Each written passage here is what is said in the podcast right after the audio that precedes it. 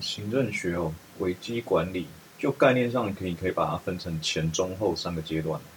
那学者 m i d r o f 他比较啰嗦，他把它分个五点，其中侦测、准备跟预防就是前阶段，那控制及处理就是危机发生中，那复原、修正以及学习就是危机发生以后。口诀就是侦准、预防发生前，控制处理发生中。复修学习发生后，那学者 Nuna Macro 有分别建议在危机的前、中、后要建立什么样的系统来应应有给出建议哦。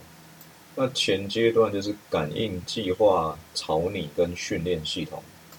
那发生时就是危机资源管理系统跟情境监测系统。那发生以后就是评估系统。跟复原工作的进行，那口诀就是危机爆发前哦，感应计划草拟训，那中阶段就是危机资源监情境，那后阶段就是评估复原之进行。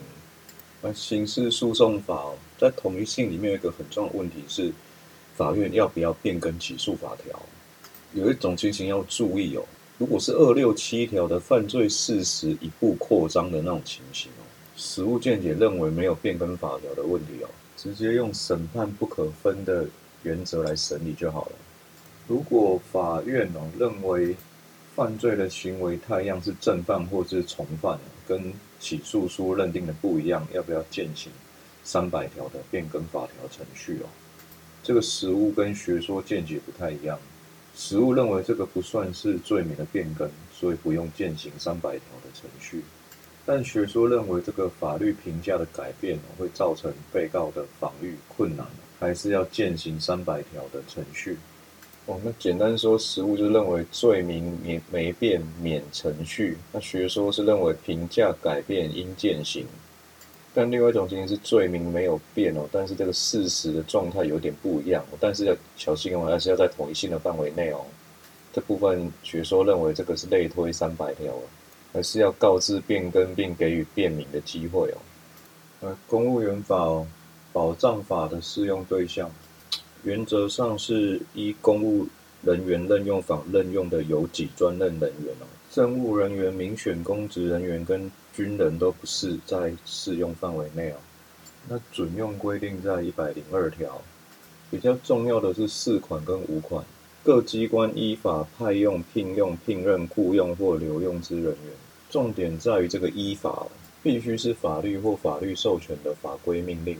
那第五款就两种，第一种叫做录取参与训练人、训满未获分发人。对于公务人员职务的调整哦，如果不服，到底要复审还是申诉或再申诉哦？要看这个调整有没有影响到这个公务员的身份、官等、职等跟俸级。如果有，就是行政处分，就是复审；如果没有，就是申诉再申诉。